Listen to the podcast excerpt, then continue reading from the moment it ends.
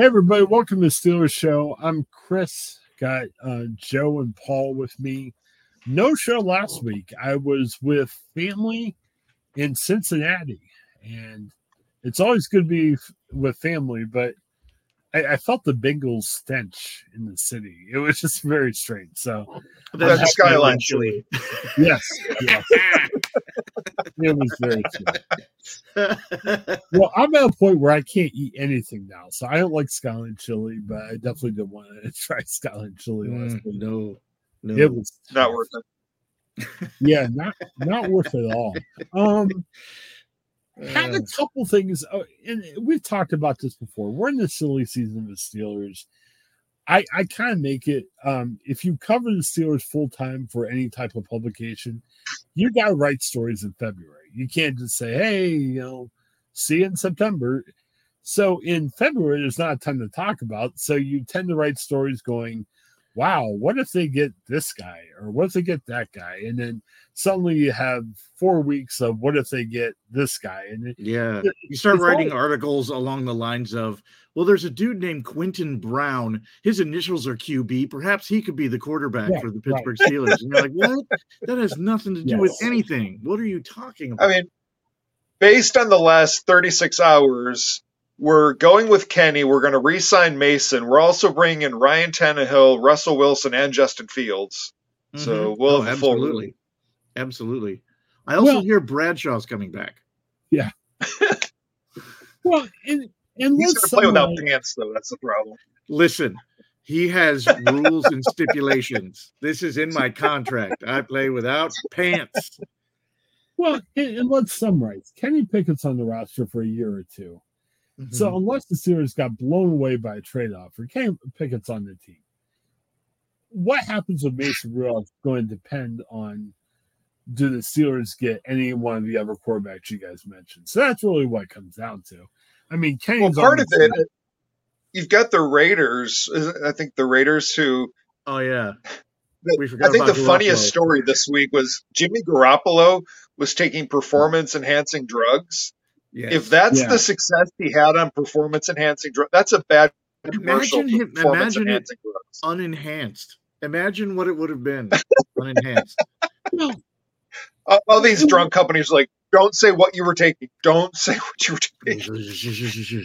What? Today on the Our Drugs A. Yeah, there's a lot of crap out there. And I would say any of those guys, from Tannehill to everybody else, I think the Steelers, if Mason Rudolph wants to come back at a semi-reasonable price, the Steelers will take him back, and I'll be Rudolph against Kenny Pickett. I think that's what's going to come down to. But if Mason, and I think Mason, I saw an interview with him and Ramon Foster where he sounded very open to coming back. But again, it depends on the money. It depends on, the same for him at this point, it depends on the situation as well. If there's a legitimate chance for him to actually play for the starting role, and that has to be a serious commitment on the Steelers' part. And I feel like that has to be at least partially made financially. Like they have to be giving him a contract that would make it worth him to stay, which makes it worth it to them to play him. All of those things follow one another because he ended up on the short end of the stick of that this past year. He ended up behind good old what's his name that we had gone now. He ended up behind. He was perfectly fine. He's a nice guy. I like him, but he did not play well. But he ended up behind him on the depth chart purely because they were paying him more money, and that doesn't make any sense. But that's what happened. I'm just concerned for him because I don't think Rudolph is high on the chart. If you listed the available quarterbacks, he's not high on that chart. So everybody we just listed, it probably is going to be considered for and find a position in order before Mason Rudolph would. So I just don't know how many, once the music stops and everybody stops going around the chairs in circles, I don't know how many seats are left open for him. Well, and there's a lot of good draft prospects. Guys who will not be available at 20, and I don't think the Steelers should draft a quarterback at 20 anyway. But there's a lot of guys out there. So when you look at Jimmy Garoppolo or Mason Rudolph or Justin Fields, whoever you put your name in. Mm-hmm. I think those guys either will find new teams or go back to old team at a decent contract. But some of these teams are looking for a quarterback are probably like, hey, if we're in the top three of the draft, we don't need Jimmy Garoppolo or Mason Rudolph, or we can get Derek May or Caleb Williams or somebody like mm-hmm. that. So, well, and I had a couple quick questions. Again, we're not going to discuss rumors for hours and hours. Gerry Dulac, I believe it was the Pittsburgh Post-Gazette, had an interesting column out there. There's tons of rumors that are crazy. I tend to believe Dulac a little bit more. He had a story out there saying that from what he's heard, there's an internal division in the Steelers clubhouse saying that they seem to prefer the existing guys. You know, let's give Kenny another chance. But it's interesting. The ownership and the coaching tend to be thinking a little bit more Kenny Pickett, but some of the players have been more outspoken about Mason Rudolph. I don't think they're going to, if they sign Mason Rudolph, they're not going to say, all right, you're number one. They're actually going to have a competition. I think it's kind of interesting that there's a little bit of internal division right now. Dulac is reporting that he says, don't believe the, you know, Justin Fields or some of these other guys are out there. It's like a Kenny show for sure and a Mason show if he can come back. I mean, what do you think the Steelers should do? I mean, we've talked about this all last year. They seem to be loyal. If we draft you in the first round, we're going to give you every chance in the world, from Kenny to Najee Harris. I don't know. I mean, I would like to see, and if Kenny's the best quarterback, let's go for Kenny. I just want them to play whoever the best player is. So if it's Kenny versus Mason or Najee versus Jalen Warren at running back, just play whoever plays the best. I don't know why that seems to be a hang-up with them for some reason. Well, I think the problem that we're hitting with, because of this ongoing uncertainty at quarterback, is we're stuck in this perpetual cycle of the backup's always going to look better. If Mason starts, he's going to struggle. Everyone's going to want Kenny. If Kenny starts, he's going to struggle. Everybody's going to want Mason. And we're just going to be stuck in this limbo of tension. And that's, you know, I think if you have a Tannehill, somebody like that, who's clearly going to be a backup, I think there just needs to be a clear, this is the guy. He's going to have rough games, but this is our quarterback, and whichever guy that is, and just go with it. I give him a chance under the new offensive coordinator. But I tend to think whoever quarterback is, be it Kenny, be it Mason, be it Justin Fields, or whoever else, I don't know, Joe. I don't think the leash is going to be that long on whoever they get, unless they bring in somebody and pay him a lot of money. You know what I mean? I mean, I think if Mason got the job, or Kenny, or Justin Fields, they better produce, or the fan base is going to be really ticked off. You know, right away. I mean, oh, absolutely. Mitch had a pretty long leash. What's that? Mitch had a pretty long leash. Long leash. You think so? What was it? 3 games? Yeah. Probably 3 games. 3 games? Cool. You felt like was long. But then when Kenny got hurt, they brought Mitch right back out. It's, I guess. I know part of it was the money. Well, you're still paying that guy $10 million a year. Like what? You're gonna pay that guy $10 million to watch your football games. Like you better get yourself in there and do something. Well, and maybe I wasn't thinking about talking about this, but we should bring this up. Since we last spoke, Steelers released a couple guys. I mean, Mitch has been released. Yeah. As of tonight, he's not with the team anymore.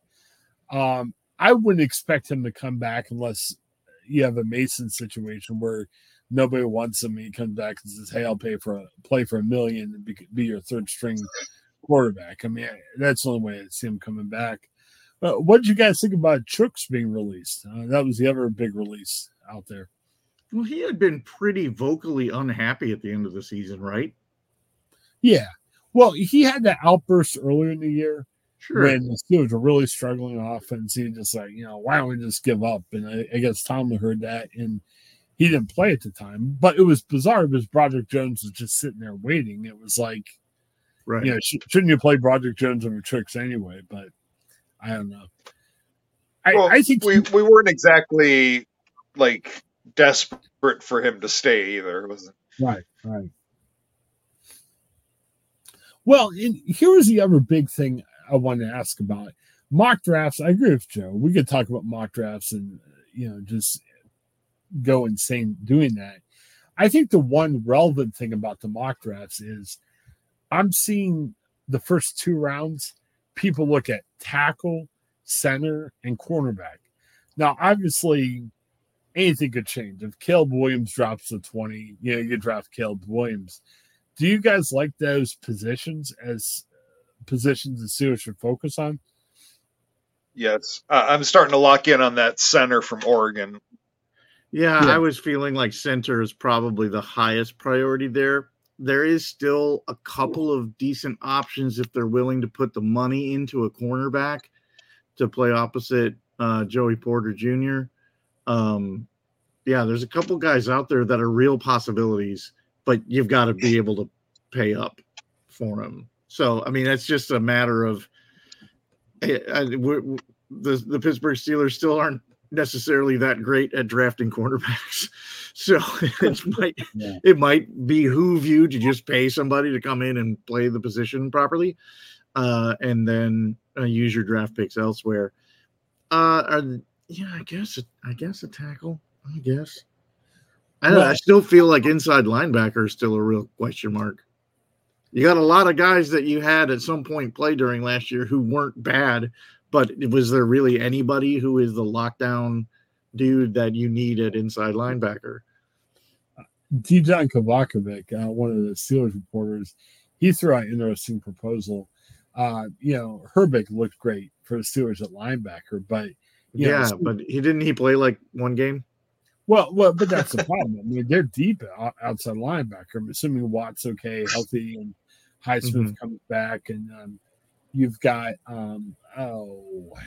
Marcus Gould's a free agent, but they're thinking they could bring him back. Mm-hmm. I'm hearing rumors that Bud Dupree's a free agent. That's a guy that you might not have to spend a lot to bring back. But they were saying, so you can get him for a decent price, right? We can get prime Bud Dupree back. Oh my gosh. Yeah.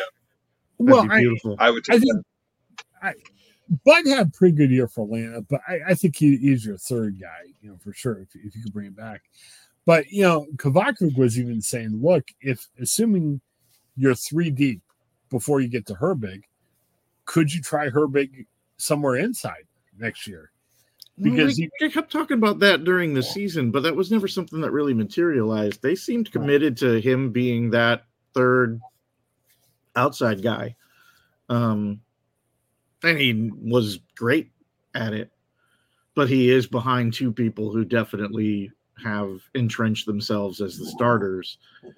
But, I don't know if that only really continues to come into play as TJ Watt's contract conversations start coming up in a couple of years, because they paid Highsmith too. So like, it's an embarrassment of riches that outside linebacker right now for the Pittsburgh Steelers. But I don't know. I don't know about converting him to the inside.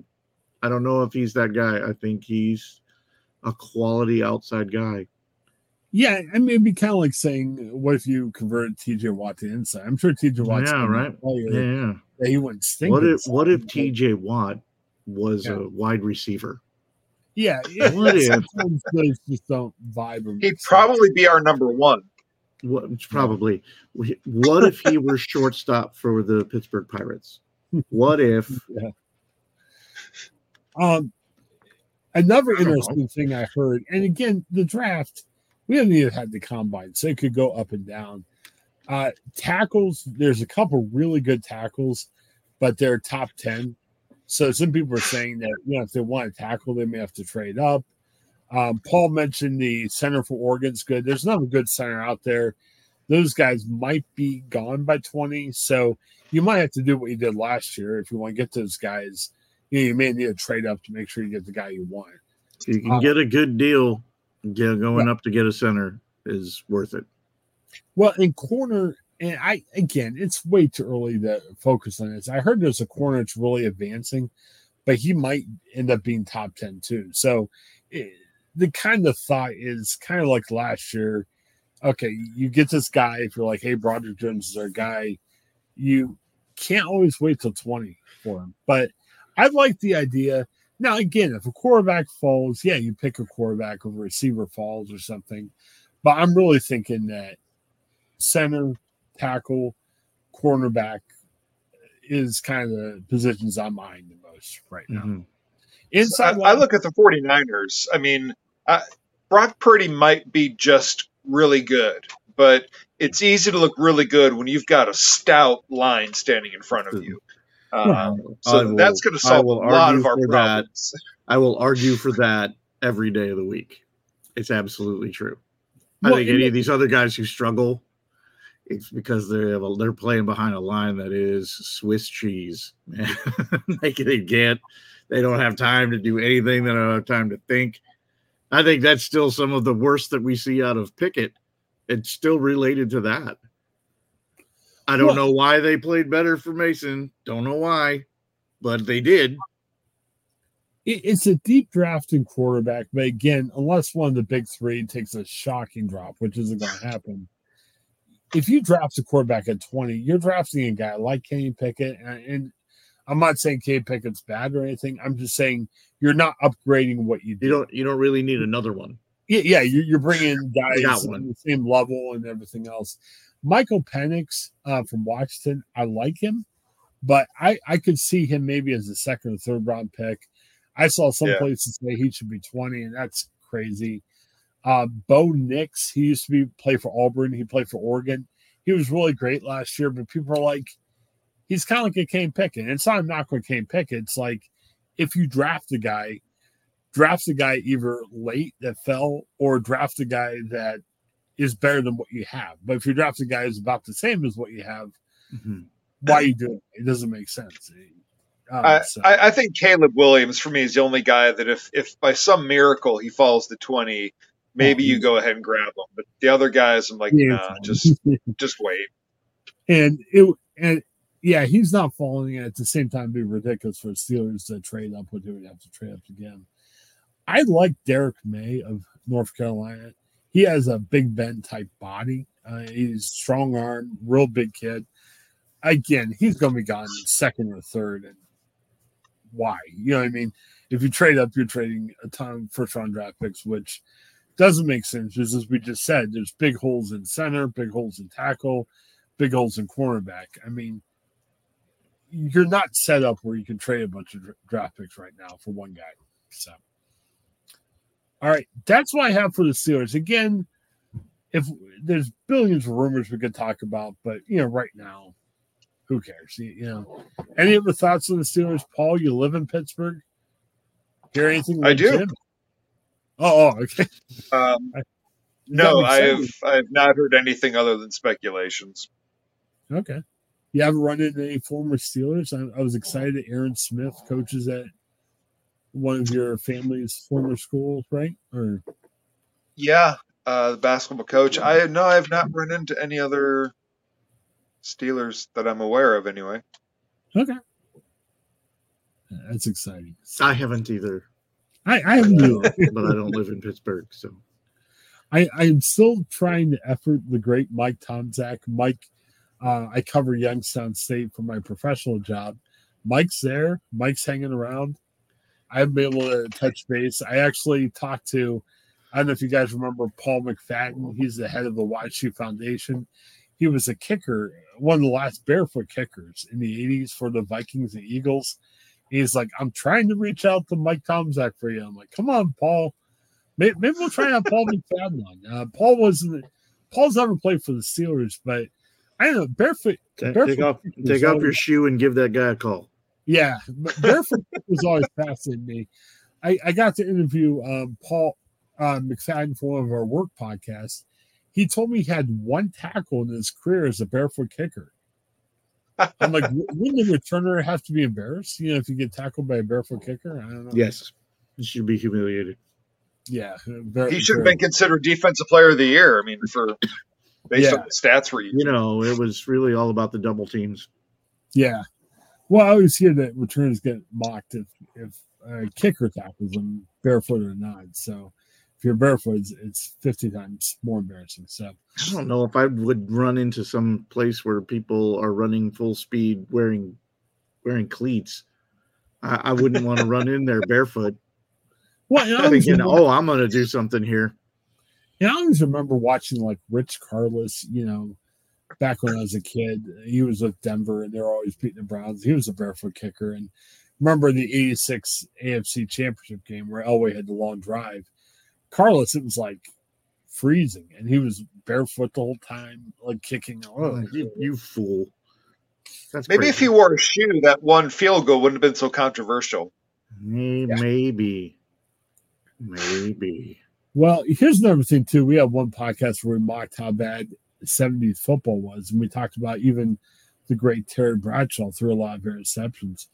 Kicking back then, even in the 80s, man, there were guys that couldn't hit 40-yard field goals.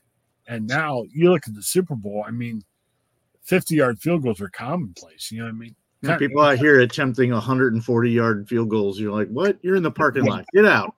Yes. Get out of here. You're in the parking lot trying to kick a field goal. Yeah, I remember, I feel like Jason Elam for the Broncos, he was the first that was kind of breaking that 50 mark. It's like, that's insane. And right. Pretty soon it'll just be like every 50, possession you get a field goal. That's an extra point now, right? 50?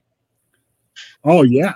I think that's a Super Bowl. And we'll talk about that in our next show. But they broke the field goal record twice for longest field goal. It was crazy.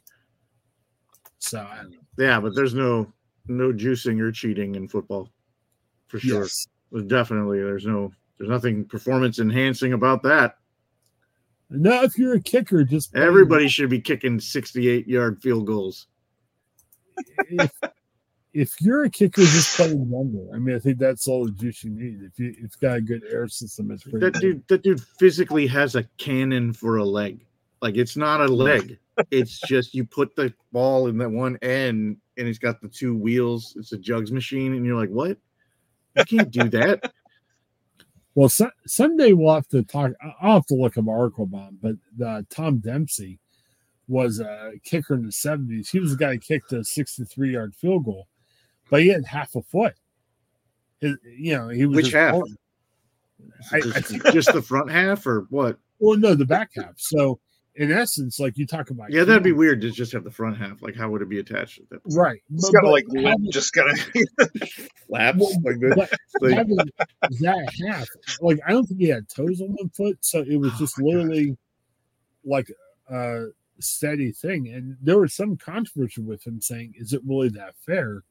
Because a 63-yard field goal, I think he hit in the 70s. And, back then, there were guys that couldn't hit 40-yard field goals. And people were like, is this something? Yeah. You know what I mean? So, I feel like not having toes would be an advantage in that situation. Yeah. I guess. Be cutting their toes off. So finally, there's some sort of advantage. Yes. I don't know. All right. Well, on that note, thanks for checking out our show. I'm Chris. Thank you, Paul and Joe. We're going to record an etc. show. And I don't know. We got to figure out what we're going to talk about. We're going to talk about our Super Bowl prop bets. We didn't have a show last week, so we need to talk about that. And talk about Toy-Hio. Toy. Okay. What?